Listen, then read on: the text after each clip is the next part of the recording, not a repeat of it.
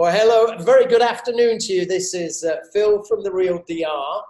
Um, our very special guest comes to us from all the way from uh, Dubai, and he's one of my fellow students from the London Real Broadcast Yourself Academy.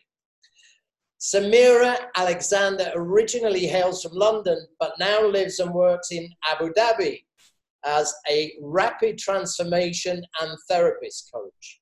Samira recently started her own podcast called Second Act Disrupted. And I know this is a fascinating subject. I can't hear, wait to hear more about it from Samira.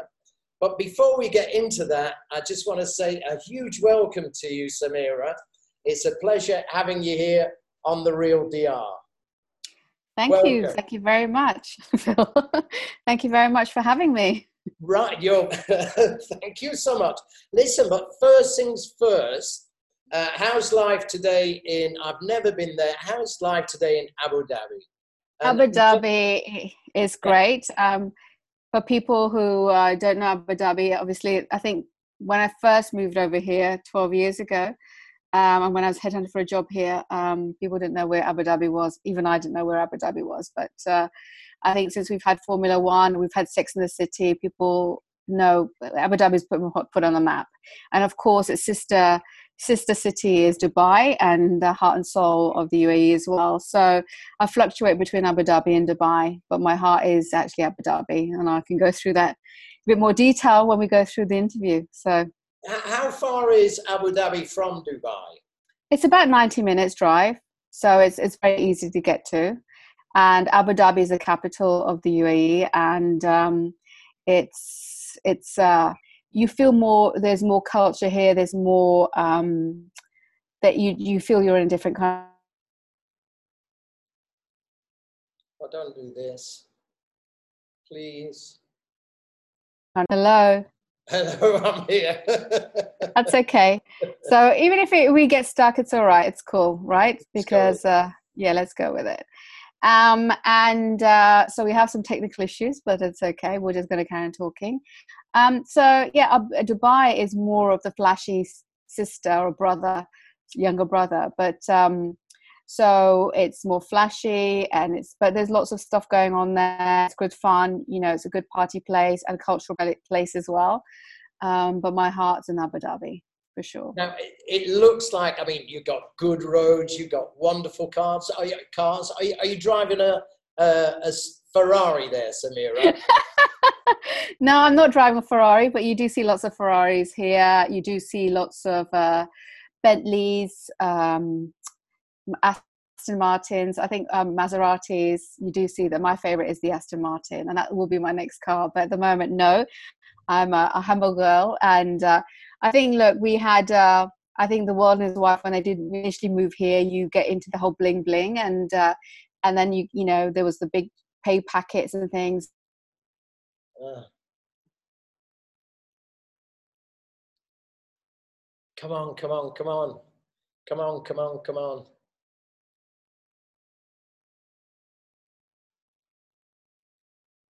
It's a thunderstorm as well because they're all, all the time. I mean, we're in the middle of a Caribbean thunderstorm. That's why it keeps going off.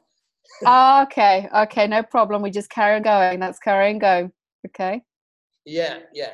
So tell me about how's the heat over there? Obviously, I'm, I'm, yeah. I'm according to Google, I'm 12,346 mile kilometers away, and it's very hot here.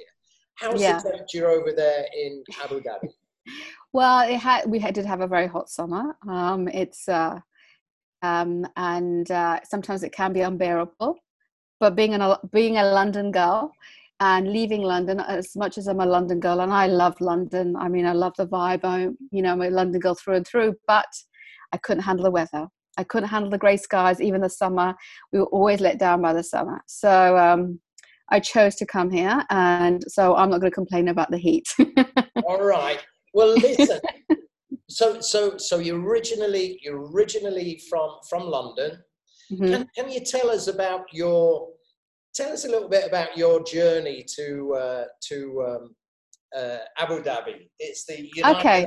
Arab Emirates, yeah. isn't it? Yeah, yeah. So um, one of the things, for some reason, I've always wanted to do was obviously live in a, a you know in the hot countries because I love London, as I said, and I always felt that I wanted to live abroad anyway. Um, and I wanted to go and you know travel the world and conquer it, and obviously live abroad. And obviously, I, I mean, I love the weather, um, but um, I had a few places I could go to, and um, but for some reason I was just drawn to the whole idea of Dubai, Abu Dhabi, or Dubai, and I thought that would be a really great, exciting place to go. It was exciting, really exotic to me, even though I hadn't even seen it.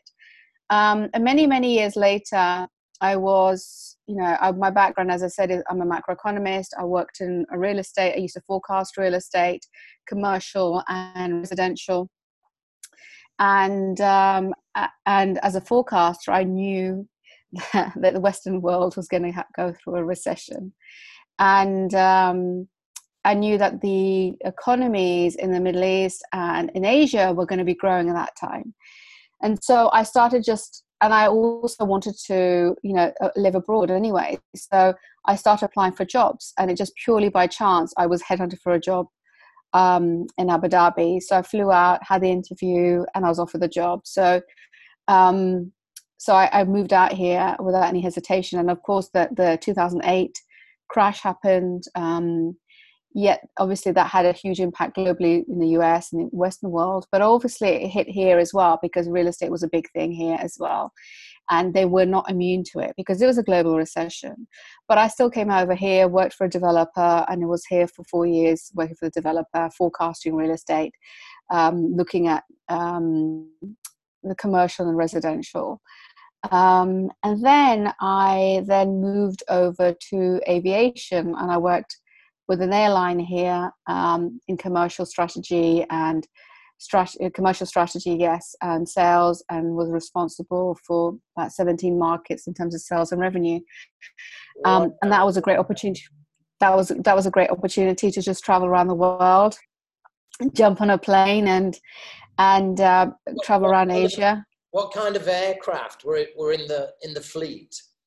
Oh, uh, all sorts. Um, you know the I had the well, we had the Airbus 380. We've had um, the seven seven eight sevens, um, and then so those that you know, and we use those for going to the to the US, and uh, yeah, they were great. Um, and I yeah. really enjoyed flying. And uh, there's a moment where I was actually flying a bit too much because I was going from one end of I was flying from Japan, stopping in Abu Dhabi, then flying to LA, and then flying elsewhere. And it's just like it was a crazy time, but I loved it. I loved it. I don't think I would do it as, as, as that now, but um, it meant that I felt I touched a lot of countries and just felt, smelt the, or took in the air of those countries, touched the ground.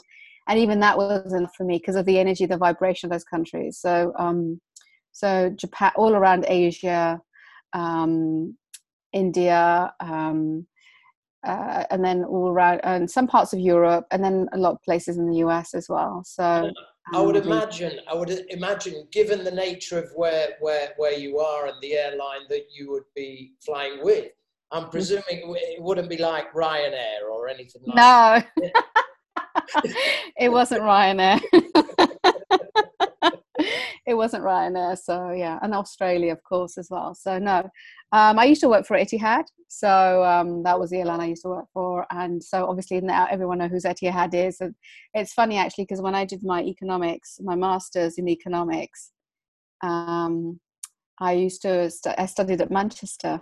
So oh, really? and I I studied at Manchester, did my masters in economics, and then and I lived outside just a, a stone's throw away from the Man City football ground. Ooh, we don't like that. and every Saturday, and every Saturday we'd see the, all the football football fans coming towards the the, the stadium Rabble. and not not very not very serious not very serious sometimes okay and um, it was funny and then i and then i moved to abu dhabi and then i find out that abu dhabi bought man city football club oh, right. so you'll be getting season tickets now and no, and then and then and then and then Etihad then then uh, has been sponsoring them. So it's been really bizarre how that happened, but uh, yeah. So and now, I mean, Man City is doing so well. I mean, Man United used to be such the top of the game, and now it's Man City. So yeah, it's my team that. Yeah. yeah, we're not doing so good at the moment. No, can you believe it? In a year, I mean, Man United was the team, Alex Ferguson and the team, yeah. and no one could touch them until Man City were bought out, and then and then uh, and then things have changed. It is. It's depressing. Now, listen. I'm trying to. I'm trying to put. You've had such a very busy life. Um, University in Manchester. Um, yeah. Can can you can you walk me through a little time frame because you've got some significant significant changes going on in your life that lead you to where where you are now. Can you kind of walk us through yeah so i mean you know uh, you know when you're kind of growing up and things i mean i think you're always drawn to things but for some reason i don't know why but my careers teacher said to me i think i think i wanted to go into marketing at the time but she said to me I think you should do economics. I didn't, again, I didn't know what economics was, but I thought, okay, I'll, I'll, do economics degree. But then I realized that economics was a really interesting subject because it meant I could, it's so dynamic. Global economics, macroeconomics is very dynamic. Things are changing day to day.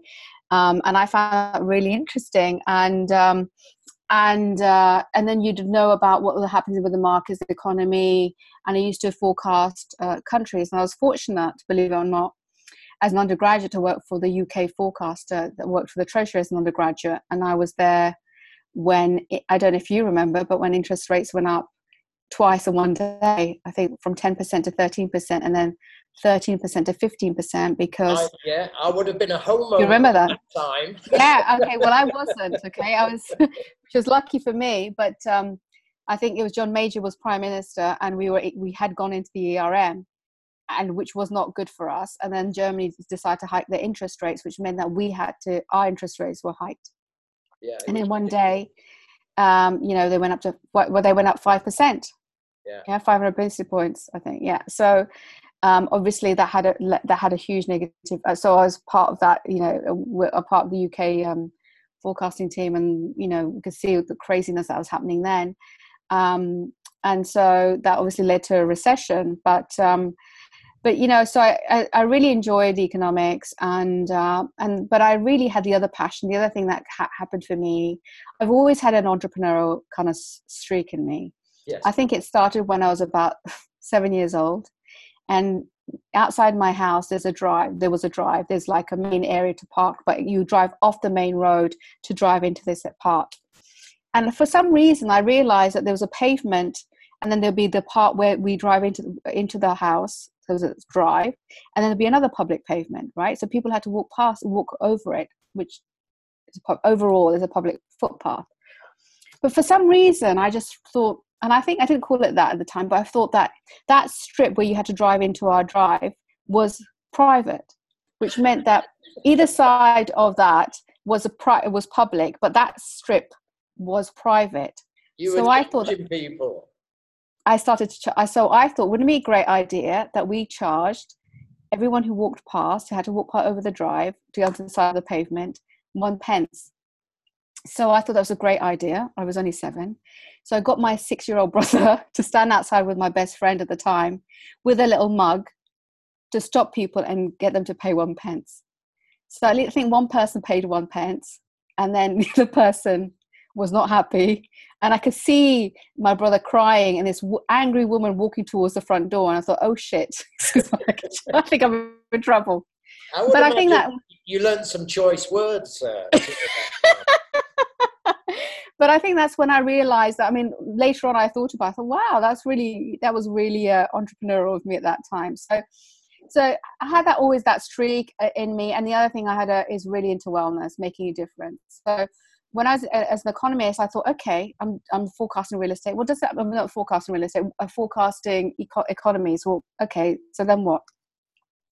And then I had some uh, took some time out. Also, unfortunately, my father passed away, and then um, it made me realize about some things. And I thought, well, I don't. Why don't I take some time out and do some acting? so I took a couple of years out, and I, I saw that. I saw that because you know, as as by as by my, my mo I've been researching, you see. I saw acting. I saw acting. Where did you act?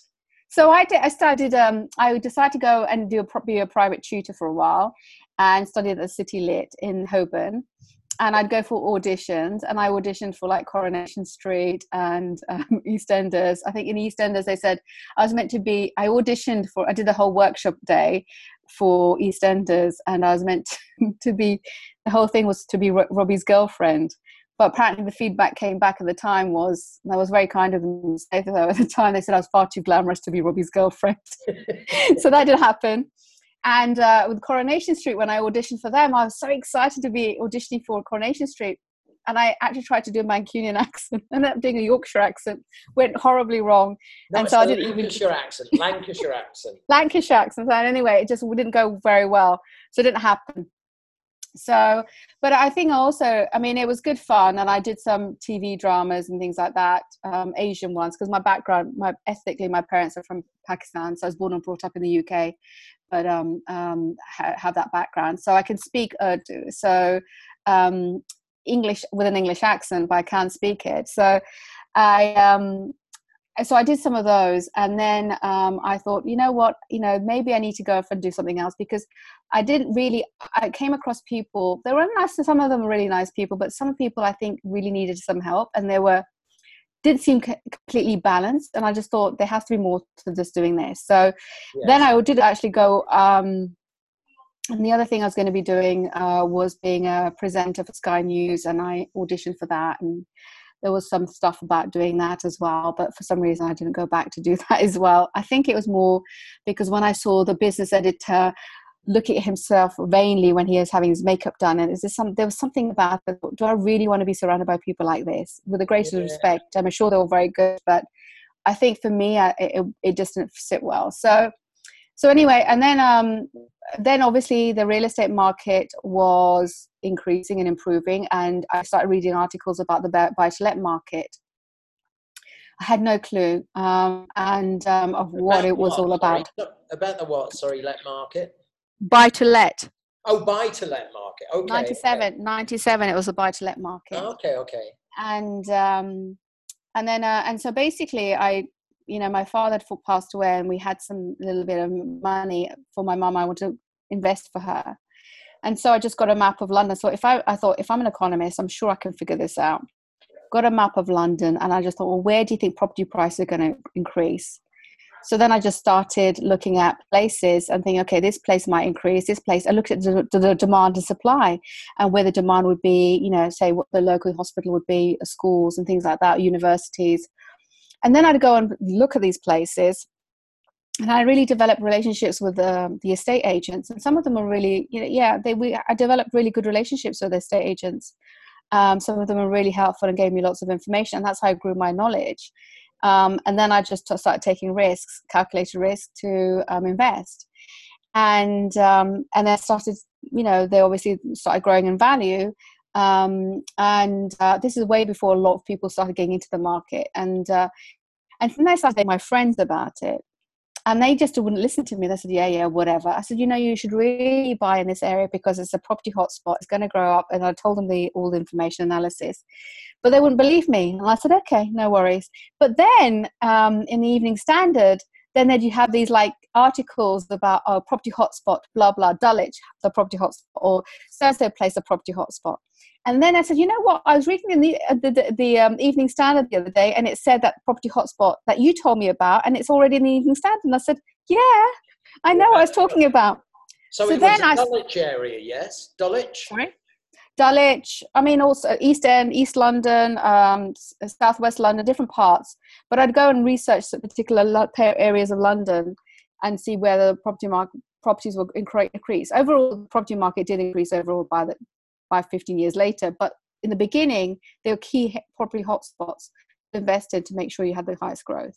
Yeah, and Docklands as well. Remember that. That uh... Docklands, yeah. But though that crashed a bit because of uh, some of the Canary Wharf, but then it came up again. I think later on. So I think that that's the that's sorry. So so you're a, you're an incredibly smart lady. And, and well i mean i think i just kind of i just winged it i think i don't know what happened but so anyway and um, like so then um so then um so then I, I thought, wouldn't it be great if I worked for a company that could combine my economics with real estate? I wonder if there's a job out there. And I just thought about, it, I had no idea. And then, I mean, purely by fluke. And this is what the universe, and this is what I'll say to you is like, the universe provides you when you want to have, think about when you have an intention to do something. I think the universe, you know, puts in front of you. Because I met this woman who's probably one of the few people I knew um, who actually recruited for the real estate market and they were looking for people who had economics background and forecasting real estate and i'm thinking oh my god this this this is too good to be true. I didn't even know that they, these jobs existed. They didn't tell us this in the careers fair. Wow. That's so then i worked for a company called D- yeah so then i called i worked for a company called dtz which was a, one of the largest advisory real estate advisory companies um, globally at the time i think. And um, so I worked for them and we used to forecast real estate, as I said, as, and I was there for four years. And then, as I said, because I was forecasting real estate in the US, and, that, and the thing is, looking at the subprime market, we knew things were going to weren't looking great because every time we'd think that the market was going to slow down, the price kept going up. Everything was going up all the time. This is really bizarre. Didn't make sense. The numbers didn't add up, but you know nobody was really talking about it really at the time. So I just felt that the market was going to crash and there was going to be a recession. So in the meantime, I went through this whole you know period when property was starting to increase that I'd buy and sell. I'd buy property, didn't sell. I bought, bought property, and it got to a point where somebody said to me, "You're buying property like uh, other people buy shoes." I just loved it, and it was good fun. But also, I got a bit too cocky as well because I just and I got to a point where I bought a property. I didn't even look at it and I bought it thinking I was just so confident. And it was outside the UK. It was actually in Chester. I still have it. Right. And and um, and uh, and uh, it was a negative equity. It has been a negative equity. I think it's now it's all right now, but I went through a period where um, it went through negative equity and it was a learning for me because i think i just got too cocky at that time well, that's, that's, the universe again isn't it? Exactly exactly it's the universe again. So you have to really you know so i've learned a lot.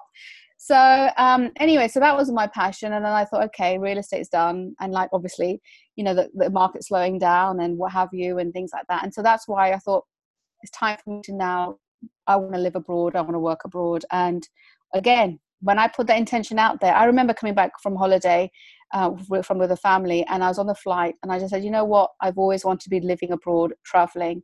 That's what I've always wanted to do. And one of the reasons why I didn't do that before was because I was in a relationship and thinking I was going to marry that person.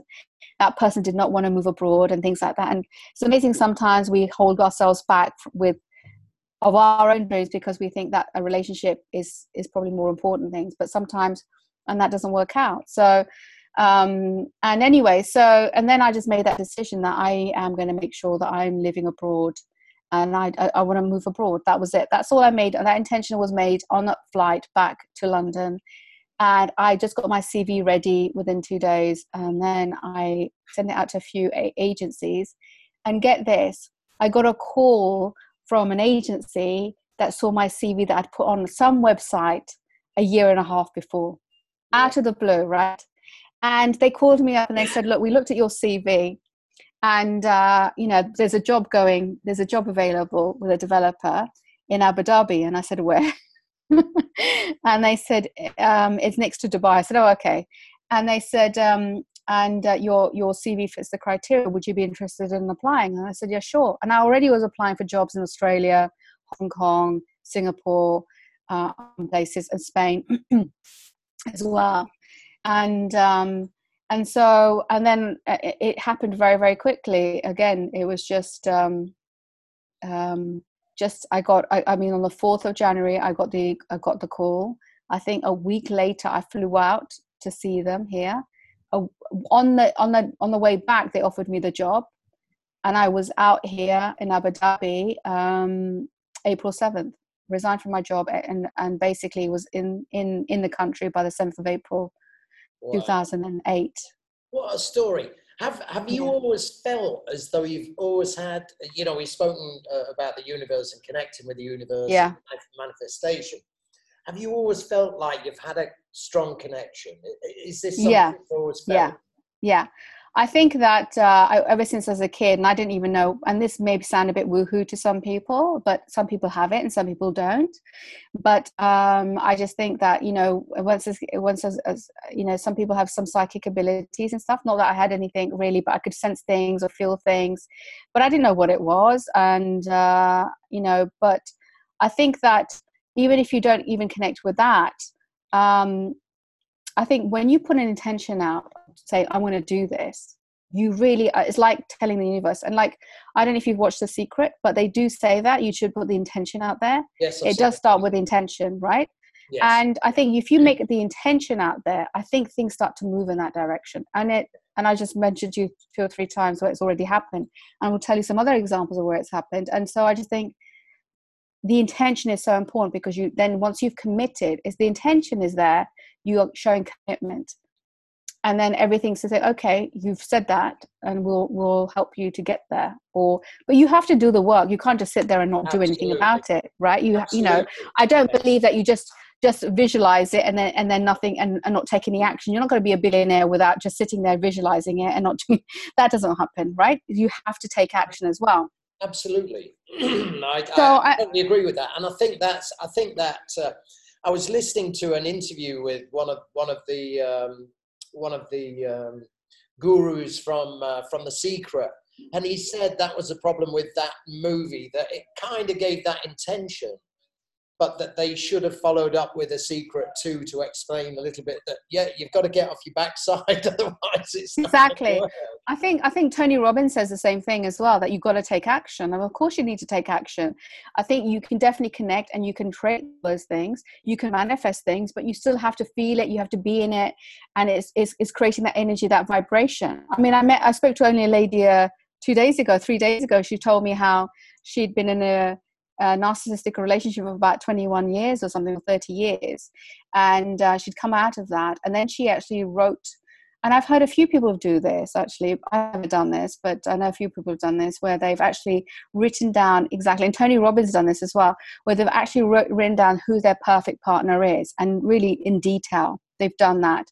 And then this lady was saying to me that she actually felt it, she believed it, she she created that energy and vibration that that person was there and uh, I think in a matter of months she met her husband wow. um, at at at um, at an event. I think it was a town hall event that she went to by mistake, and um, they met each other there. And within uh, within a few weeks, they he proposed to her, and they got married. They just apparently very very similar. But wow. she said, "He's exactly what I wanted in my what I manifested." And I'm thinking that's amazing. It's an amazing story. As like yeah, I think, and that's she's not the first person who said that, by the way. So I think it's really important to make sure that you, and it is true, you need to manifest. You have to create that energy for whatever it is. And so I think it starts with it. What I know it starts with the intention. And, and so just telling. Yeah, apparently, the more detail, the better. You know, from yes, exactly. So yeah, I can uh, remind me to tell you about quantum gnosis. So I'll tell you about that later. But um, yeah, the the more detail, the better. Yeah. So um, so so yeah. So, yeah, so, so, I was going to say. go ahead. Can we can we get to you know because it was a big change to you really got into psychology and, and yeah. Uh, can we talk yeah. about that because it sounds fascinating to me? Yeah so anyway so as i continued to stay in like in the real estate you know work for this real estate company and then i moved over to um etihad and i worked for them. But my heart has always been to make a difference. Um, i've always been fascinated by the mind ever since i was a kid. I was ready to read any book i could get my hands on to how to mind over matter overcome things. I used to teach myself techniques and things as well. And um, And over the years, I came across a, an amazing woman, a woman called Marissa Peer. I think London Real have interviewed her as well. Um, and uh, she was an amazing woman. She helped me overcome some blocks I had at that time. And over the years, I kept in touch with her. But I've always been drawn to wellness, and I felt that my own experiences of of having therapy or some modalities, I just felt the people out there, I just weren't. I just felt that there could be some better quality people out there and modalities out there. Okay. Um, and I just felt that I really felt that I want to make a difference uh, as well. So my heart was always in this, and I felt that I want to make a difference. So in 2015, I trained, started training as a professional kinesiologist, and um, and that was another area where you basically you're tapping in the conscious level but tap, uh, using the body to tap into subconscious level into your body your, right. we, our body holds in different emotions in different parts of our body and it could be anger it could be hurt and pain all sorts of things and that emotion manifests into physical problems okay so um, so i started studying that and then uh, marissa then launched her course in 2015 i was lucky to be able to work with her um, directly and uh, trained with her and uh, and then I didn't look back since. I still stayed in corporate for another year and then I launched my business in February 2017. Now it's really funny again um, where I was planning my exit and uh, and there was redundancies happening and I think they said to, and our, our team or a group of people were made redundant. There was lots of layoffs anyway, um, and um, but I think they said to me, "You you seem too happy to be being made redundant." But but the thing is, but the thing is that it's exactly then again the universe calling you out, right? Because um, I'm highly highly qualified, and uh, the experience, and I've never had to try very hard try and get a job, one or two jobs, apply for, and I I used to get them. Even with the even with the the experience I had, I couldn't even get in. I just applied for a few jobs, I couldn't get an interview, and I just felt I could just feel the energy change. I felt that basically I wasn't meant to be doing that, and I needed to be growing my business anyway. And I knew that I was doing that anyway. And so, well, as soon as I got my, because I had some issues with my website and launching that, and as soon as I launched my website, everything started to flow. Everything, just you just felt the energy flow, everything, and you just felt this alignment and it just felt this is exactly what i'm meant to be doing. This is where I, i've arrived. I'm where i'm meant to be where i am. So that's and a wonderful feeling eh? It's the best feeling in the world. Feeling of fulfillment you can you can't put a price on it. You cannot put a price on it. A feeling of fulfillment and people are longing for that um, and i'm very very very fortunate to know that i have that feeling and i have that and i love it. And that's why i want for everyone else. So so basically um, you know what as a rapid transformation therapist and hypnotherapist and and does and i create programs as well for clients is to actually tap into the whatever's holding them back. It could be you know it could be you know professionally as an entrepreneur we're stuck we lost confidence. Um, it could be um, personal they've come through a very traumatic um, marriage or tragedy or something and they're stuck. And i really do believe that you know lots of bad things can happen to good people or people generally but it doesn't have to be their life story okay? It could be they could have had the worst traumatic childhood. I've worked with lots of people who've been sexually abused and stuff. You'd never know they have been but they're all these high achievers and things but they've had very very traumatic childhoods and they've been carrying that for such a long time and they don't need to right? Um, the way we can tap into the subconscious level and remove all of that trauma and, and move on and help them move forward in their life in, in a very very short space of time you don't need to have months and months of therapy. You don't have to have um, uh, you know medication. I'm really anti-medication to be honest because it doesn't work. And i've spoken to enough doctors you know enough doctors and nurses and i've taken it you know i took it for five days when my father died dr lovely doctor was a lovely doctor but he prescribed me prozac. I had it for five days. I was completely zonked out. Yeah. and so you know when i was 25 so you know it doesn't work. And you get to the root of the issue clear that whatever that is and let's move on and live life. And that's what i'm all about. So life is too short. Absolutely. So so, you, you would meet someone that that uh, is just having a, a really difficult time and just find a conduit to release that energy. Is that is yeah. that right? Yeah. So well we we tap into subcon- we tap into subconscious levels. so i mean i look at look at the holistic approach i look at the mind i look at the gut i look at the whole uh, the holistically the person. But everything we i do everything i do is tap into subconscious level first and foremost to remove whatever that is. Because people i mean and i work with people who have suffered from who are anxious stuck sick um, stressed out. Um, and these are all symptoms. Eating disorders addictions these are all symptoms of being numbed out of numbing yourself out because there's there's pain underlying that. And ultimately it's because we don't feel good enough we don't feel smart enough we don't feel pretty enough we don't feel we have enough money you know um, we don't feel enough period. And that could have been coming from an age from the age of zero to seven years old. That's it.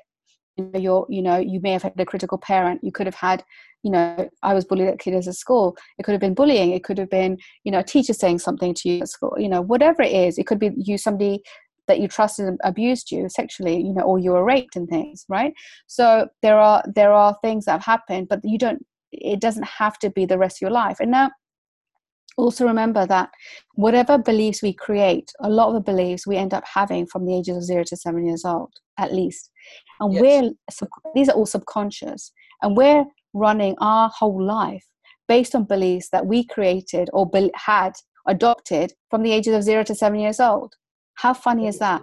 That's crazy. And we, that's crazy, isn't it? Because we should be rewiring and up, upgrading ourselves like any computer, right? We always are upgrading, right? Uh, our laptops and things like that. That's the whole thing. But the thing is, most people don't know this.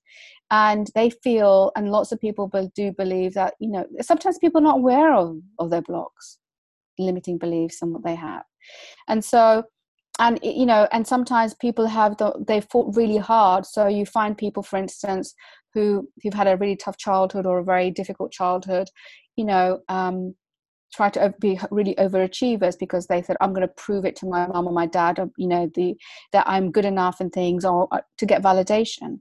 And they get to a point where they're super successful at work and then suddenly they think well okay i've got this success but um it's shallow yeah. they're not it's not making them feel better. No. it gets to a point it's not feeling them making them feel better. Yeah. and they and that's when they basically crash. And then they think well i need to go and go and see someone or they're feeling stuck and they just don't know what's happening or they're suffering from anxiety um, or they're getting sick. And you know i mean the amount of and what's really interesting is the amount of men who are having um, autoimmune disease like ibs I've come across quite a few men who are suffering from IBS. It's all anxiety related. Um, and once you get rid of all of that, it's all emotional, manifested in physical problems. So both men and women are, are, are suffering. Um, women could be super high achievers, and then they and both men as well. And then they're suddenly like a, a, shell of a person when they've come. I mean, there's women who've come to see me, and they they're talking to me as if they're college school dropouts, and then you find out like they're the director they're the CEO of a company or they're running a department or they've got PhD in something, yet they can't stand up for themselves and and and present uh, and talk back to their peer group colleagues um, because they've lost their confidence and that they're, they're more qualified. Sorry. What's what's cause what's causing all of this? You know, because it seems to be, it's almost like it's global. You know, it's, it is. I mean, what's causing? You, you know, it, I think I think it's just. Uh, it's getting worse by the way as well. I think it's because of the pressures of life and this whole technology as much as i love technology i love to be at the cutting edge.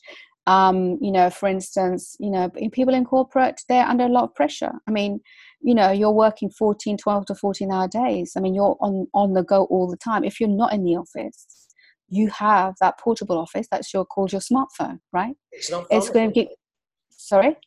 Uh, no it's not funny. You can't even take a day off now you can't. No, you can't. You can't take a day off, right? I mean, I know people when I was in corporate, you know, that were being shouted at because they hadn't answered their phone, you know, like within a certain time frame, um, over a weekend. You know, so when do you have opportunity to switch off? And then as soon as you wake up, I mean, this is a really bad.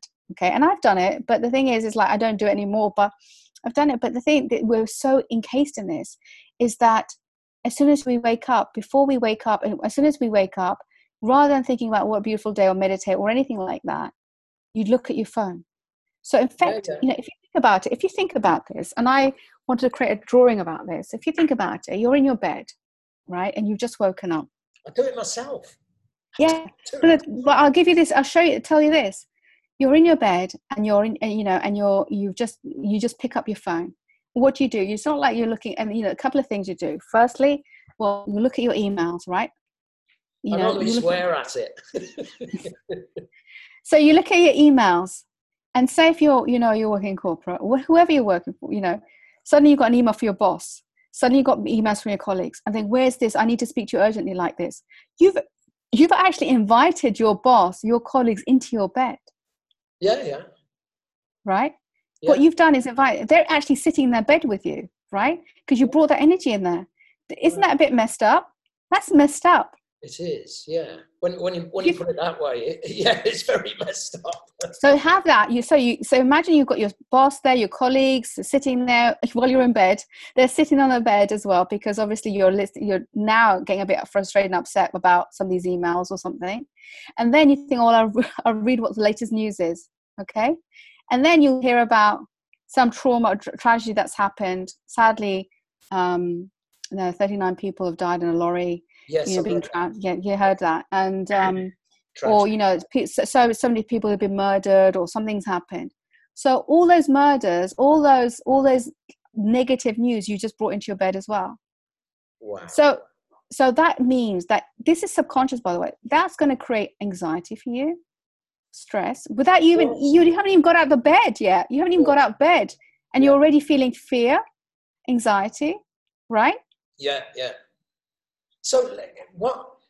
Give us an idea of how you would start your day now, uh, knowing what you know. What, so I, I don't, I don't even put day? my, yeah, I don't put my phone in my room anymore. Okay, I got a little alarm clock, and I like, like we we had before smartphones came along. You, I don't know what, yeah, you're we're both the same age group, right?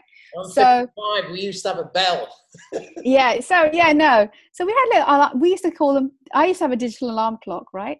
We yeah. should go back to having that. So I have that, and I don't look at that because the thing is, I'm not going to change anything just because you know. Um, and I, I'm, I'm my own boss anyway. So, but the thing is, even then, before I did this, I didn't. I refused to look at my um, my mobile phone at the time because what's going to happen is there's no tiger running after us. No one's going to die. We're not doing a life life or death situation. People make out whatever is happening at work is a life or death situation. It's not. No one's going to die. You know, there are deadlines, but we can survive those deadlines, right? Yeah. It's not the end of the world. It doesn't have to be because the thing is, health is wealth. If you don't have your health, you don't have anything, right? So I would say that you know you have um, you don't look at your phone, right? you spend you know you actually go and uh, go for a go for a run go for a walk. I used to be up at 5 a.m i used to have a personal trainer i used to work with me and it'd be pitch black i did a workout with him. And sometimes i used to hate it. I was a pitch black but what was a great thing? You'd see the sun come up and it was great. So doing that um, meditating 15 minutes of meditation is the most powerful thing that you can do and all executives everyone everyone should be doing meditation. It's the oldest thing that we should be doing. You know, the, the, the hardest thing with, with, with meditation is is actually doing it you know finding out how to do it. And, and I, i'll give you an example. Two nights ago i put on guided no it was last night guided meditation. And and you know and and, and, and you you follow it. And i guess you've just got to keep going with it, going with it, going with it until. Uh, you know what? You don't even have to do that. Okay, I can tell you what to do. You just sit quietly in a room. Okay, you close your eyes, and you you think of nothing. You just think of a blank space. Yeah. Now I know you can't think because there's hundreds of thoughts coming through your mind. There's hundreds of thoughts coming through your mind yeah. and you're you know coming in. But what you have to do is just allow those thoughts to come in but not connect with them. So you okay you ever thought oh okay i've got to send that email. Okay fine thank you goodbye. Oh you know i've got to pick up the washing. Okay thank you goodbye. And the more you do that you're not connecting with it. The more you learn to do that those thoughts are slowly going to slow down. And the more you don't connect with them you don't react to them. And the more you don't react to thoughts, the more you remain calm and at peace at all times, no matter how stressful or busy the environment is. Okay. And so the reason is the easy way to become kind of, you know, be the, the they say the watcher, you know, the watcher. Or should the, the witness, the witness, the witness, it's called the witnessing principle. Yes. Yeah. And it's to, to observe and and and it's really to just allow that so the more you do this and if you should do 15 minutes in the morning and 15 minutes in the evening. And you and if you can't find 15 minutes in the morning or in the evening to do this whether you have kids or not kids or anything there's a way to do it.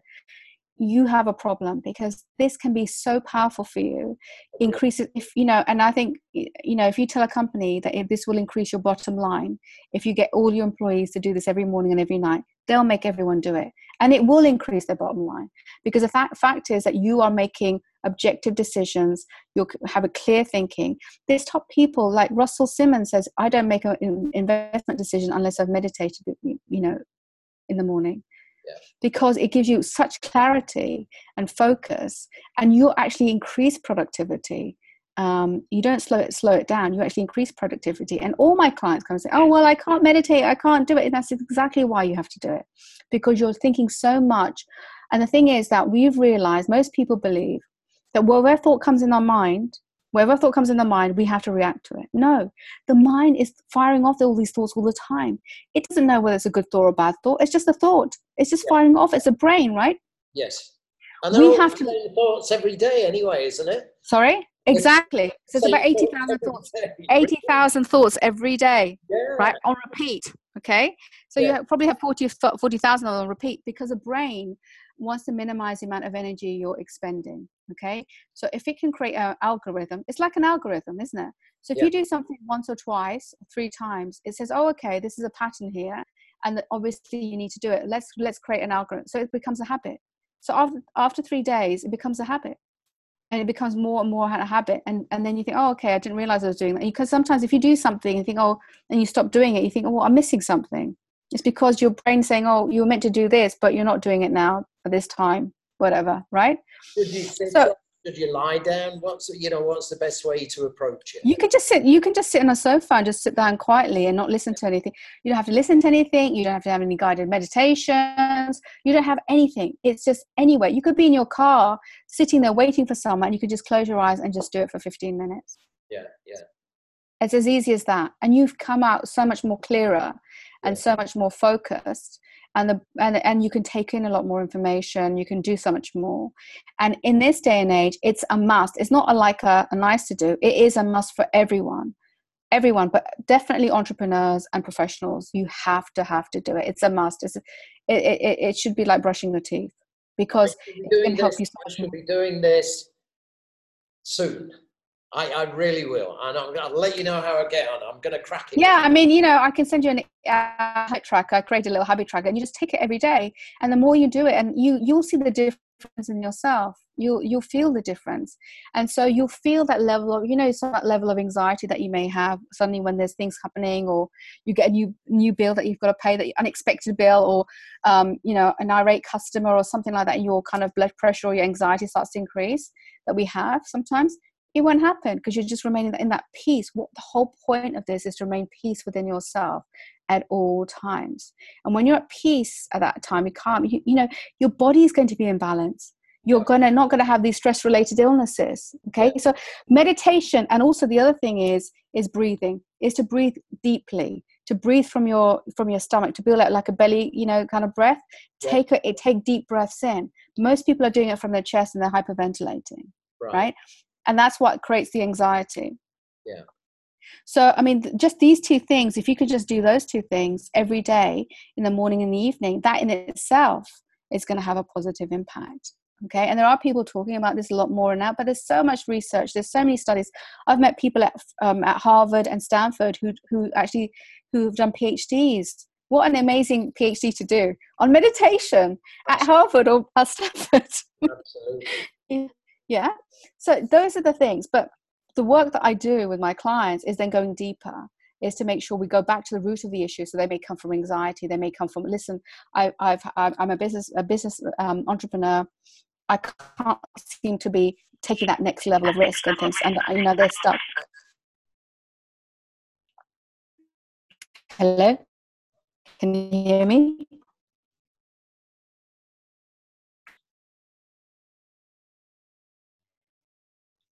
Hello. Come on, don't do this. Are we there? Are we there? Yes, I'm here. Can you hear me? Can you hear me? Please right. Carry on. Carry on. So it is. I hope this is interesting. Otherwise, I can stop. But um, so what I was saying is that um, yeah. So the thing is, those are two things. Breathing is really important, so you can actually learn to remain calm as well. And those two things in itself are balance you. So then you know the work that I do with my clients are you know as I said you know it, it could be anxiety, it could be addictions, it could be some form of trauma. But it's also about you know we you know entrepreneurs they may have had a setback and um, you know and but they want to move on with their business and they're just feeling they've lost their confidence. So we go back and clear that so they can actually get revitalized again thinking right let's get let's get the energy back again and, and move forward. Because wow. they may have yeah. Uh, because you know the brain is there to protect you. They want to keep you safe. So if if you've had a bad experience say you know you've lost some money or and it happens right? And um or you've had a bad deal go you know a, a deal go wrong or something whatever it is you know these are learning experience otherwise you know and you have to just dust, dust, yourself down and pick yourself up again right? But sometimes the brain just say oh no you know that remember that time you had that situation? It was a bit uncomfortable. It, it, you know you lost money and uh, you know and uh, you know it was very painful for you. We need to protect you from it. So that's why people then are not giving their full oomph to going off and right going off to that to next level because it's something yes. kind of bit holding them back because the brain is trying to protect them of course the brain doesn't know you know that it's it's just trying to keep you safe. So that's the kind of what i do um, with entrepreneurs. And then with the you know as professionals is and you know uh, is to you know to help them get to that high level of performance and, and feel confident self some people i've had professional men who who fear presenting. You know you know i had a, a client recently who even when he into the meeting room he's just got really you know nervous about being in the meeting room. So we cleared all of that um, people wanted to get promoted um, but then also they've had they're very high functioning people but they're alcoholics. And the alcohol alcoholism or the addictions are because they're having dealt with the trauma that happened to them as a kid and stuff like that. Right right. So there's all sorts of things happening. But the thing is that all of these things what i'm trying to say all of this stuff is that these are just can be episodes in one's life. And you know the work that i do is very rapid is deep is quick and move forward. So no one has to suffer for years and years and years. No one needs to be having medication. You know most people don't need to have medication. And um and and, and you know you can really change your life. I mean it's really true. You can really change your life whatever circumstances and and it's all with the mind. And we've had enough people talking about mindset work and things like that but you get to the root of the, uh, the issue subconsciously get it clear it move on. That's it.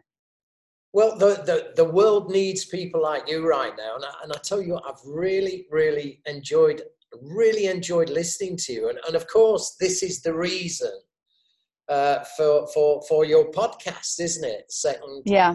disrupted because i think my goodness i'm so impressed with your knowledge and just talking to me right now, I can feel you helping me. I really can. Well, that's great. yeah, yeah. No, it's been wonderful talking to you. So I can only ima- I can only imagine what what you what you could do with with this podcast. And, uh, yeah, uh, I, I, mean, so my podcast is called Second Act Disrupted, and so the other thing that I realized is that there's a lot of stuff and motivational stuff and positivity stuff and growth stuff going on for people who are the 20s 30s most of it. There are some people who will do it in their 40s but nothing's really targeted for the 40 50 plus people. And i just think that things have changed so much. And like i'm going to be turning about 50 in about three weeks time okay and i'll be and like yes. i know enough enough people. it's a right laugh. Yeah. But the thing is what's interesting is that you know when you're when you're young you know when you're feeling like 18 19 you think i remember when i was 21 and i when i got, got my certificate or got my degree. And i thought oh my god it's t- i'm 21 and i've got my the whole life ahead of me and i can do all these amazing things. And i'm so excited right that was 29 years ago and i have done lots of things and i've had a great time and i had ups and downs as well. I've learned a lot. There's lots of learnings growth pain stuff like that and that's been great. But now i'm thinking okay and what i've noticed is that that there's this belief and i think even in the uk as well. I think america is probably different but in the uk suddenly when you're in your 40s and moving towards your 50s and then 60s like you're putting on being put on the scrap heap and like for women if you're single and uh, you're moving to 50s like you're invisible okay apparently. Or you're a spinster and you're going to be dying with like loads of cats right? With men it's uh, it's um you know oh well i'm going to be 45 50 and then i'm going to be 60 soon then i have to retire.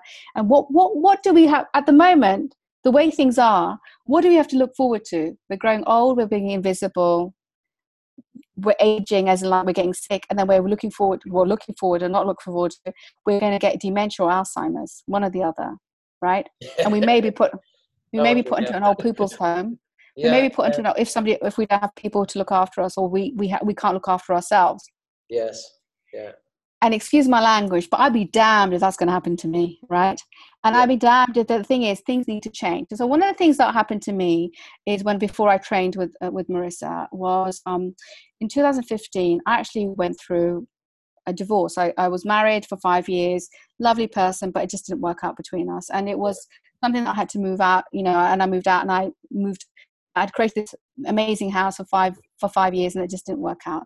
So obviously, my life changed, and um, I, and I just thought, okay, well, fine, okay, I, am going through divorce, so I have to think, okay, um, I have to go and see someone, so I have to go and see a therapist, and and go through um, the whole process of divorce. I didn't know what that was. I don't know what it was, so I thought, okay, because I felt pretty rough. Obviously, you know, it's heartbreak and things like that. So so I started seeing a friend of mine, and she's a lovely lady, and um, we started. And she said, "Well, you have to go through these five stages of bereavement, and uh, it's like you go through these like you know anger and all these other things." I said, "Okay, well, just tell me what to do. I'll just do what you want me to do."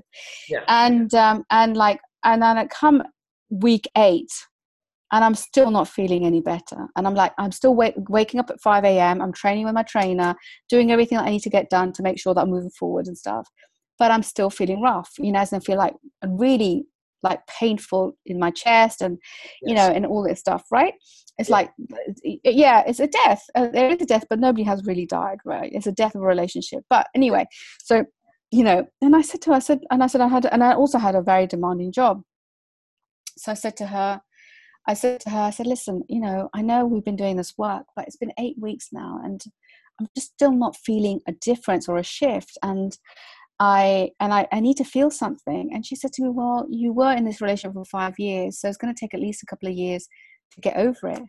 And I just thought, What? there is no way I'm going to go through another two years of having to try to get over it.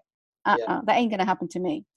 So I, because I was going to be going for training with Marisa, I just thought, let me let me try. And and I hadn't, I don't know why I didn't think this before, but I didn't. I thought, let me try and see if there's hypnotherapy for heartbreak or for divorce and stuff and see whether we can work at a subconscious level. And lo and behold, I found something on YouTube. I don't know, some guy, and I have to give back really, and I will be giving like free stuff on, on YouTube soon as well. But somebody sent something, put out something that recording of overcoming heartbreak or divorce or something. And just listening to that once took the edge off what I was feeling. And that's when I realized that conventional method, method, methodologies or modalities doesn't have to be the way we're moving forward. Life is moving so fast now. Life is changing so fast Isn't that it? traditional me- tra- traditional methods don't really may not necessarily fit in with that. Okay, and I just thought that is what it is. We need to be thinking more modern, more think differently about how we help people and treat people and she ended up actually doing a phd in like unconscious coupling and i'm going to actually interview her for that because because people the word divorce is also had such negative connotations. Yeah it's not yeah, and, yeah yeah and you know and the thing is it doesn't have to be so bitter and angry and like there's a lot of hurt and pain around yeah but you don't have to be like that.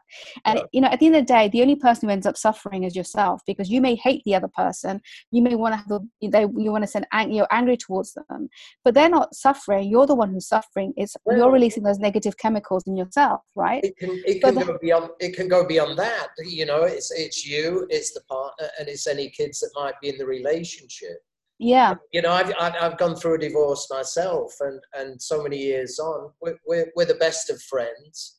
And, yeah. um, and and uh, we love our daughter very much. You know we didn't go through all of that rubbish and all, yeah. that, all that. We just didn't go there you know? No no exactly. And i did i, I did i did the same. I like you know we had it we had it did it in a very dignified manner because i just didn't think it was going to be beneficial to be calling out names and being this that and the other. It just some things just don't work out right of course, it could be hurt and pain, but there's always a way to do it. It made me realize at that time things could be different and we can use different modalities. So then I trained on Marisa, and then I, you know, I've been seeing clients and I've been uh, creating my own programs and I've because I've trained in kinesiology, I've trained in you know meditation, yoga, and all sorts of other things I've picked up and what's worked, what hasn't worked. So I've created my own program, and then I just thought, you know what, I've done it that time and I've done this because I really want to make a difference. I really do love people and I really want to help people. And I just think there's not enough people out there doing this kind of work or they are growing, but there's still this old way of thinking. And um, and so and so basically second second act disrupted is about disrupting our beliefs or the second act that basically we don't need to think that we're going to be old on the scrap heap at the age of 55 60 or that we're retiring at 60 and it's really scary and that no one's going to have us you know because there's lots of companies out there com- you know they don't want to hire people who are their 60s and 70s right? You know there's an it, it's ageist. Um, you know the perceptions of having relationships. I had a client only two days ago telling me oh you know i'm a very successful person. You know I'm, you know, it, you know, I've got a very great, good job and things like that, but I've, I've never been able to have a relationship or have children. And I feel I'm 51 now. And then, you know, what's happened to me? And he felt so down about it. And I said, I said, he said, I said, okay, so you didn't, ha- it didn't happen then, but doesn't mean that it's not going to happen now. But if you keep having this mindset of, oh, it hasn't happened for me and, and feel bad about yourself, it's never going to happen. It won't happen, right? Yeah, exactly. So I'm saying own it, embrace what happens. That you, you know, you're 51. You're saying you're good looking. You've got all this. You know, you've got a great job. You've got everything. You feel that you know you're good cash. Then it own it. He said, I went out with this girl for a bit, and she said, and then she just she finished with me and said, you know, we're not on the same page, and I don't know what I did wrong. I said, well, maybe you didn't do anything wrong. Maybe it's because she didn't want to. Maybe she wasn't felt yeah, right for herself. Page, you know yeah exactly. So it's about changing that. I spoke to a guy today. His his family contacted me because they said he's only he's only 60 years old. He had a, a company that basically um, you know he had to retire from something happened he retired. And he was always really very uh, dynamic and energetic and running four times a, four times a week and all this kind of stuff he was doing. He was, he's a go-getter. But since he left that company he's just been sleeping 12 hour days and he's just sunk, sunk into depression. And he was saying to me today these last 10 months i've done nothing. I don't feel like doing anything. Everything's too late. And i said well how old are you? He said i'm 60 i said 60 you're still a baby mate right? So yeah. it's just like perceptions. It's like if he's clearly someone who who is dynamic who he knows how to set up businesses all that he can recreate it again so these examples so i think you know we and the other thing that happened is like I could see some, some signs of my mom showing some signs of dementia recently, and I just thought, um, I thought i am going to research this. I'm not going to, and this is, there's an epidemic that's going to happen about people are talking about dementia and Alzheimer's. I thought there has to be a way. I do not believe there's no cure. Okay, so and I I always go smash through. I don't believe it. Just don't take everything for for word for whatever that people say because I don't believe that. Um, and uh, and so what happened was I started researching how to how to cure Alzheimer's dementia. And there's a documentary about people who've actually reversed their dementia and Alzheimer's through diet. Yeah, okay? I was watching something today. You know, they're saying things like dairy is is incredibly. It's the gut. So basically, yeah. Everything. If the the gut is, you know, so we have two brains. One is the brain in the you know in the head, right? So the, the second brain is, is, the gut. Okay, if the gut is is compromised, then we're going to have issues. And we have a, a, gut that's compromised because we have stress, we, the food that we're eating, um, all sorts of things going on. If we keep our gut healthy, we can and we can clear out certain foods. We can be very very healthy, and we can live a long time and have a really dynamic, happy life. And there's a guy called Dr. Gundry. He's been talking about it. He was a he's a heart specialist, and he's seen that, and he's doing that research, and he's talking about it. These people who did the documentary, they've been they've interviewed so many people who've reversed it. I've met a lady here who actually reversed her mother's uh, mother-in-law's uh, dementia um, as well uh, through diet. And the fact is, we can have an amazing 50 years right the next 50 years of our life can be amazing and then listen to this phil yeah Ernestine Shepherd, she started weight training at 74. She's 83 now and she's looking amazing. She's a bodybuilder yeah. and she's a model. Okay. We've got Connie in Inokai, something another lady. She's called. She created. She was an entrepreneur. At 85, she's an entrepreneur. She used to be a newsreader, and she's an 85 year old. And she called. She created this um, little gadget called Tip and Split, because older people when they went into the into the restaurants they were finding it really difficult to read the menu. Yeah. and i think it's because they didn't want to get their glasses out or whatever it was. So she's created this little thing which is a magnifying glass with a little light and little calculator. So you can actually look at the menu read the menu in big letters and then you know calculate the tips and things like that. But she created it at 85 right Okay. Then you've got Ida Keeling, another lady. She's uh, a runner she's been running and she's 100 101 years old or something okay uh, this Fauja Singh, he's 108 years old, and he was doing marathons up to the age of 100, 102 years old. Okay. this Tao Porchon-Lynch. She's a new lady in New York who's a yoga teacher, and she's about 102 years old. Unbelievable. And tell me, these are people who are doing it. Now, yeah you must have heard about when um, when um, Tony Robbins may have talked about other people, Roger Bannister, when they said that Roger Bannister did the four minute mile, nobody would could do the four minute mile, but when when Roger Bannister did the four minute mile, then there were more people starting to do the four minute mile, right? Yes. It's exactly the same thing. Yes. I remember my somebody telling me, uh, oh, you know, because I used to talk about these people before, and I said, oh, then they said to me. Um, this woman was a psychologist. He said, "Oh, well, they're, they're the outliers, and most people can't be like that." That's bullshit. Excuse right. me, absolute bullshit. Because the fact is, if you don't see examples of people going off and doing things, you're going to just automatically assume whatever you tell your mind, your mind will do. I, I, I agree with you. And let me tell you something. In this, um, how long have we been on this pod, podcast course now? It's been five weeks or something like that. Yeah. And in that time, um, listening to to uh, the, the people on this course, talking to people like you. I know we said that the, the world seems to be in, in not a good place now, but there seem to be right now a lot of really good people pushing through, coming through, and there seems to be, from what from what I can work out, there's a whole world of possibilities. Exactly. Absolutely, absolutely, because what's absolutely and i agree with you and the thing is people are, are starving or hungry for fulfillment. They've got their you know they've got the uh, the, the 2.2 kids they've got the job the career um, they've got the house you know they've got the mortgage and things like that. Now they're reaching into the 40s and thinking is this it yeah. you know when you're growing up our age groups when we're growing up you have to go off and do this or be a doctor or you know do uh, get a job be successful whatever it is get to be a professional. And there are people who went off and did that whatever they had to go and do they did. But then they're looking back and they said that's what we're meant to be doing. But going back in our 40s now thinking you know is this it? Is this what we wanted to do? Or sometimes like you know we're not you know you we're not um, part convention we're not part of the convention. So for instance me i met my ex-husband i had a relationship before it didn't work out.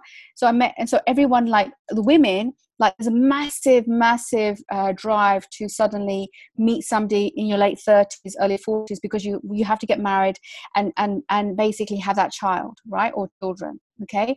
And there's that pressure. And so you're going out trying to meet somebody. It's like musical chairs yeah. And so I knew there's a whole spate of women, friends of mine, who yes. went off and met somebody mid to late 30s, late, late 30s, early 40s, and got settled down, and then they had the baby, and you know whatever. I tried, I did that, and obviously the thing is that I went off and met somebody who was a lovely guy, and I loved him, but he wasn't in love with me. But I was prepared to try and give it a go because I just thought, because I have to have that, I have to have that husband, I have to have the baby, yeah. because you know, otherwise, how am I going to have a baby? But the thing yeah. is, if you do that in the wrong way, and I did it, and the thing is, I think, and nobody, and at that time, I didn't know everyone else has done it, so I think I've got to do it as well. And it was the worst thing for me because I suffered for five years. Yeah. Sorry. Maybe he felt that. Maybe he was also feeling that pressure, and, and he did, and, and he did feel that pressure exactly because he was he was older than me. Men run away. yeah, exactly. So he did feel that pressure, and then he and then the thing, but the thing is, we were both miserable for five years. Yeah, yeah. It was one of the worst, but it was an amazing learning experience. Absolutely. But it was the it was the most painful exp- learning experience. Yeah. But I'm saying is just because everyone else is doing it doesn't mean that you have to do it. It's like it, and look, I left. I mean, I was 45 and I, I got I split up, and then I you know uh, you know, I, I to be single and be single, and then I didn't have kids, right? So then, you know, you, you're kind of into that space of, oh, you know, you're single and you as well, and you know, some people may look at you a bit weird because they think, play, right? Because you're different from them. But the thing is, there's a growing number of women and men who are single who didn't get married or whatever reason it didn't happen for one reason or another. And it's not as if they're bad right and it doesn't mean that they they they can't have an amazing life right so things are changing so much but the thing is we've had these old ways of thinking that needs to change we need to disrupt it Yeah. And so second act is about. I mean, I don't want people to start thinking, I mean, they can actually have an amazing life. Me, so as I said, Gary Vee, which is a, I love him. I don't know if you know him as an entrepreneur. He's a he's a really good guy, and he talks about you know how to set up businesses and things like that, and be driven and whatever. And I love watching him. Stuff. Gary Vaynerchuk, Gary Vaynerchuk, Gary Vaynerchuk. Uh, yeah, but he's the internet he's the, yeah. Yeah, yeah, exactly. But he's the one, only the one few people who's saying, you know what, you could be you could be an entrepreneur at the age of 50 60 70 80 90 nobody yeah. else is saying that and I just think there's there's a market here of people who are being forgotten. And it's a great we've got an aging population, right? UK's got an aging population. US has got an aging population. What are we going to do with them? What they're all looking forward to looking forward to basically being on a scrap heap and then suddenly getting age um, um, Alzheimer's and dementia. That's rubbish. Why should we do that? And I want to that's the whole point of all of this is to really as you can hear the passion in my voice is that we need to change this. I want to people to understand you don't have to be like that. What we say to our mind the mind is like a computer. You say i'm happy i'm loved and positive. It'll say okay you're happy loved and positive. It's not used to you saying that. And there may be maybe blocks that you need to clear that may you need to have some work done. But the thing is you know to do that but the thing is you say positive affirmations stuff they actually make a difference Yes. Yeah, they yeah. you have to keep saying to yourself, "I'm kind to myself." You have to be kind to yourself. You you have to let go of the negative thinking. Yes, have to let go of that because it just slows you down. You just think, okay, you, you're saying that you're you're worthless, worthless piece of shit. Excuse my language, but okay, we'll make you a worthless, worthless piece of shit. Right? You vibrate at that level. The vibration yeah. is it pushes you up. When I work with my clients, that sometimes they say, "Oh, you know, my," because I get my clients to start loving them t- 10 out of 10 that's where you should be no matter what you, you are. You should be loving yourself 10 out of 10 no matter what. Loving yourself unconditionally knowing your self-esteem is 10 out of 10 knowing that you deserve the best out in life 10 out of 10 and being open to receive the best in life 10 out of 10 and my clients either one of those pillars can actually fall down right? So they, may love them self unconditionally but they feel because i haven't got the big house because i haven't got the car because i haven't got this you know my my you know i can't love myself 10 out of 10 that's rubbish. Your self-esteem your confidence should be 10 out of 10 no matter what. And when you all the time isn't it? Sorry? Social pressure all the time. Yeah. And and then knowing that you deserve the best and also being open to receiving the best. Yeah, yeah? and so those things are important. And so basically um, as i said the analogy would be again like a, a, a room. So so the meditation the breathing and the affirmations are really good those are really good starting points to do but you still need to do the work and letting go of finding out what the blocks are limiting beliefs and things like that right and that, that's what we do and clear at the subconscious level um, so it's you know, having a, a room a dirty room and putting beautiful furniture in there. The beautiful furniture would be the affirmations, the meditation, the breathing exercises. Yes. But the thing is, then the, the room's going to get dirty, right? Yeah. the white the white furniture will get dirty. So what you have to do is clean out the room clear out all that all that dirt. You're not talking about my room are you? Here. no no it looks white to me. Clear out the room and uh, and then and basically then you know once you've cleaned it out then put in all these other things and it makes it so much more effective. Yeah wonderful. so really the whole podcast and i've probably overrun and you know but what I was going to say, because listen, I could I could talk to you for hours. I really could.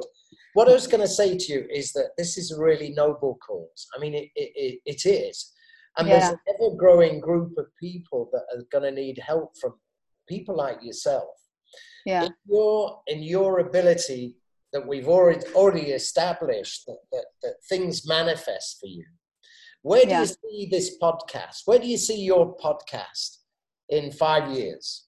Oh, podcast. Well, I think it's just uh, to grow and to, to create an amazing tribe of people who are just saying no I, i'm saying no to alzheimer's i'm saying no to ill health i'm, I'm saying no to being a- ageism and, and and giving up on life i'm embracing life living life to the fullest and really enjoying life and seeing the next 50 years like you know being an athlete being you know creating being the entrepreneur really fulfilling your dream is it's really what my wish is to have to, for people to have fulfillment in their life to really go after their dreams and not be afraid and and I'm on the other side of it all, right? I've done it, got got the t-shirt, and I can really say it's a beautiful experience. I do live a blissful life. I mean, internally all the time, I am in bliss because we have our like stressful days, whatever. But I just get back into it again because I, I mean, I am like two things of mine are amazing. I'm living in my dream country in the sense I have seen the sun every day. You so visualize it, right? Didn't even know I'd even get here. I, am here, and and uh, I'm getting to help people and make a difference. And you know, it's amazing how when you see the transformation somebody and how i mean i get so many beautiful messages from people say you changed my life oh my god i feel so happy but the best thing about all, all of it is that they are able to have an amazing life. They have they can be they feel free. They feel vibrant. They feel abundant. They feel they can go and conquer the world. And they feel they feel as if they can have a life of purpose and fulfillment. And you know until their last breath they're actually having they have a smile on their face right? That is what I really want to be doing. And so on my website, I think I said um, initially, I said I want to transform the lives of nine million people across nine cities in nine years. I think nine million I chose because it's one of my my lucky number, but a number I'm drawn to. Sorry, and uh, yeah, nine million. And then the thing is, the reason nine million is because if if I was able to help 9 million people transform their life, if they were able to go off and transform four people in a family's life, uh, four members of their family's life. That's 36 million. Then from there,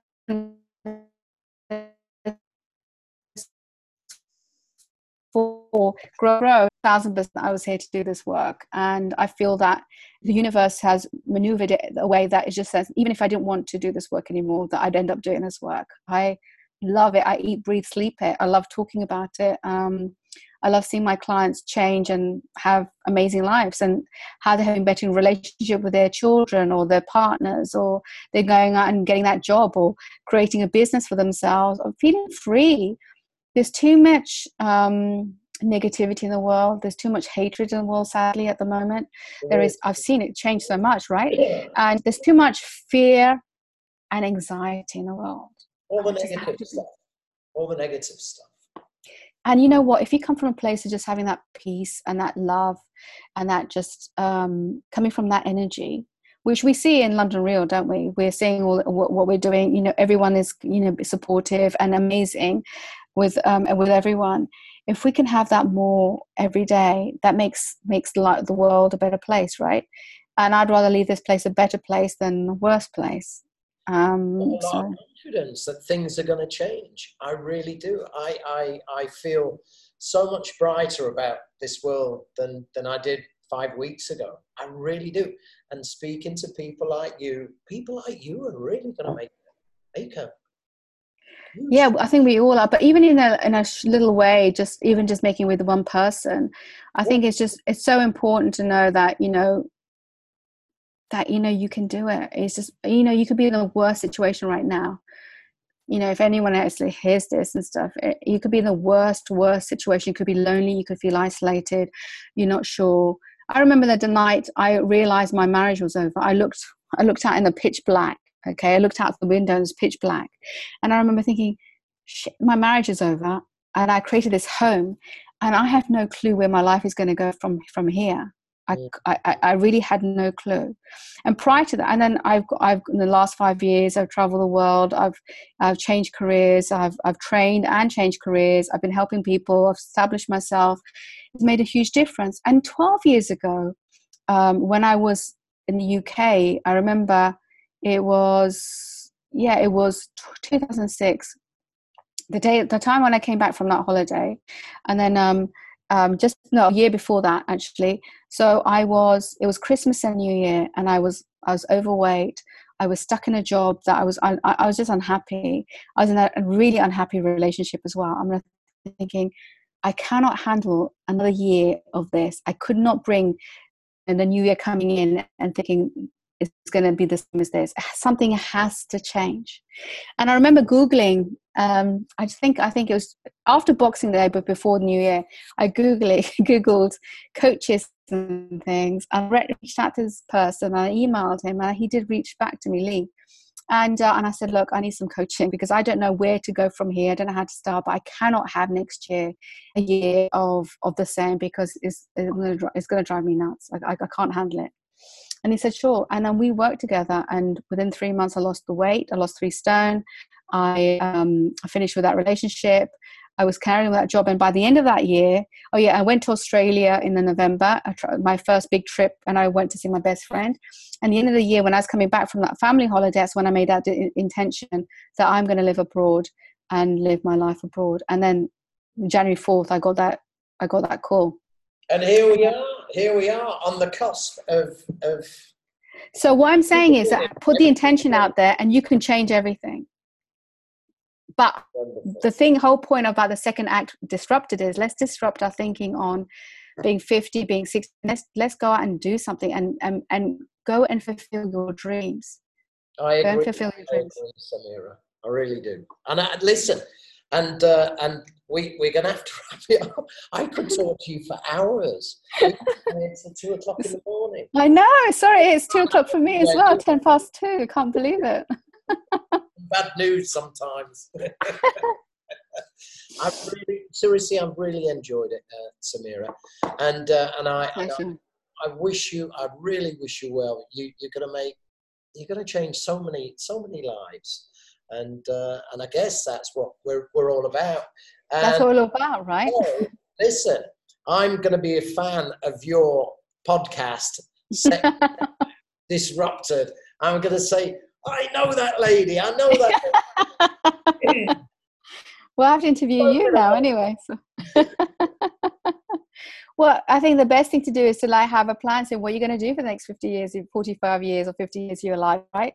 So, yeah. can you imagine if we're living to 110? I mean, like, there's a cyclist as well. I don't know his name. He's 106 years old and he cycles. He's done competitive cycling. Maybe Manchester United will win the league again in that time. well, I don't know about that, but still. but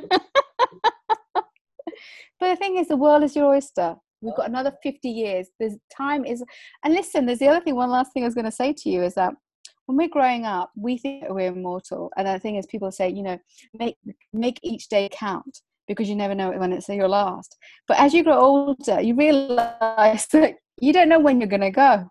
So the thing is, you're forced to think, make each day as it counts because you don't know when you're going to go. And you want to make the most of it. So make each day as it counts right? Make it make each day count as in live the best life possible each day.